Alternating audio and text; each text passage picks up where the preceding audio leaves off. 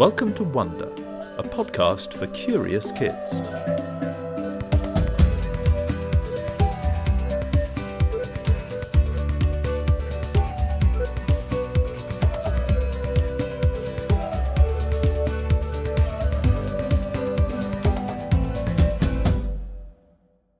Hello, Wonder. Can you imagine not being allowed to learn to read because you're a girl? A young woman called Malala Yousafzai was shot in the head for standing up to terrorists who believed this. She was a 15 year old girl from Pakistan and became one of the most influential teenagers in the world. Malala is now 22 years old and studying at Oxford University. She is the youngest person ever to win the Nobel Peace Prize. This story begins many miles away in the Pakistani town of Mingora. On the 9th October 2012, Malala was on the school bus home. It was exam week and she and her friends were chatting and gossiping. As they rounded a corner, two young men looking like college students flagged down the bus. Who is Malala? one demanded. The other girls, confused and a little bit scared, looked over at their friend, innocently identifying her. The young man then shot her at point blank range.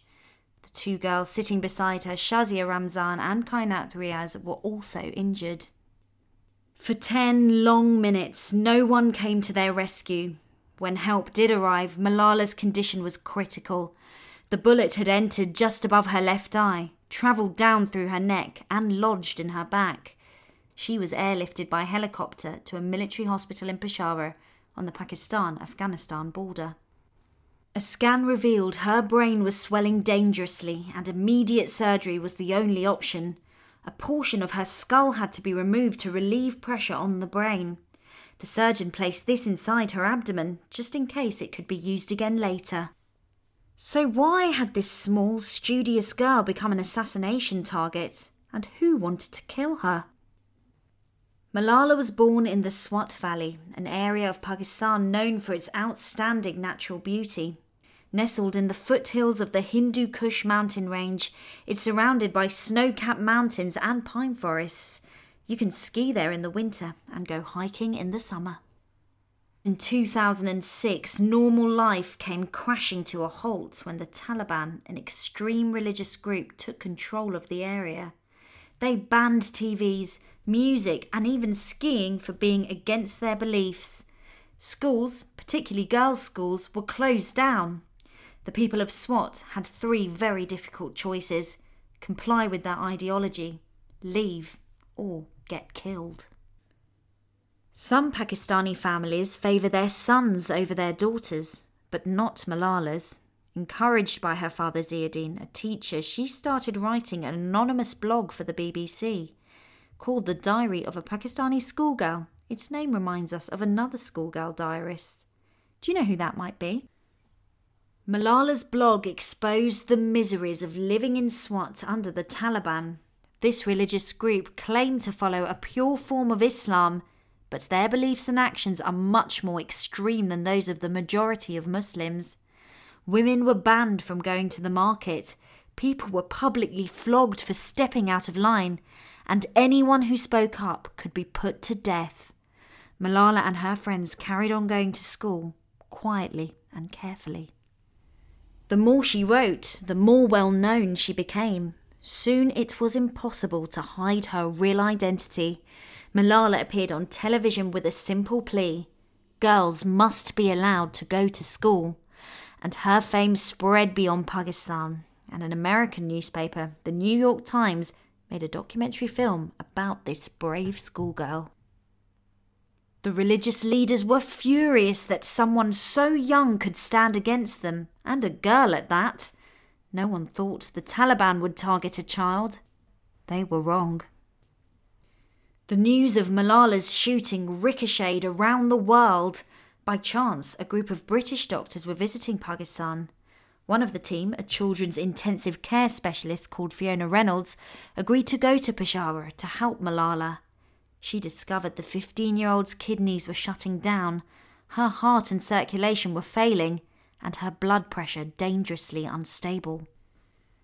Dr. Reynolds could see the bullet had narrowly missed her brain and she needed specialised treatment.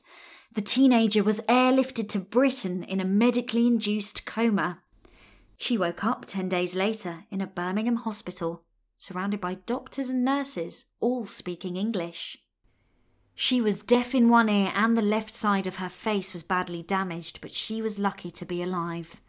Over a year of surgery and rehabilitation followed, and her parents and two younger brothers joined her in the UK. Finally, Malala returned to school, this time in Birmingham, as it was too dangerous for them to return to the Swat Valley. Malala made an extraordinary recovery. She has a titanium plate fitted to her skull and a cochlear implant to restore the hearing in her left ear. In the end, the doctors never did reuse that fragment of skull put in her tummy. Eight years later, when you meet her, the only evidence of the physical trauma is her slightly wonky smile. As well as studying for her GCSEs, Malala, along with her father, set up a fund to promote children's education. On her 16th birthday, she addressed the General Assembly of United Nations in New York before an audience of world leaders. She also visited President Obama in the White House and had tea with the Queen at Buckingham Palace. Her autobiography, I Am Malala, written together with the British journalist Christina Lamb, has sold nearly 2 million copies. In 2014, when she was 17 years old, Malala was awarded the Nobel Peace Prize in recognition of her fight for girls' right to an education.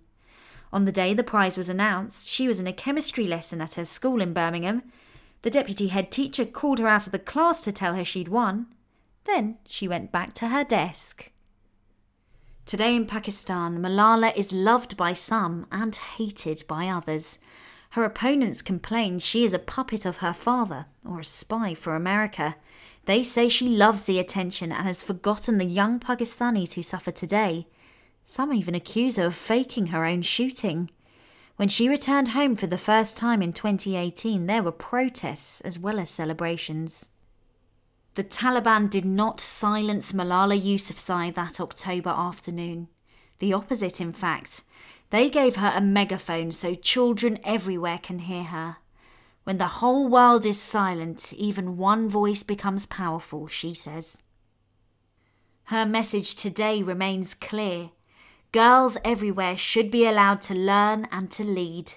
Her foundation has raised nearly 20 million US dollars, but there's a mountain to climb.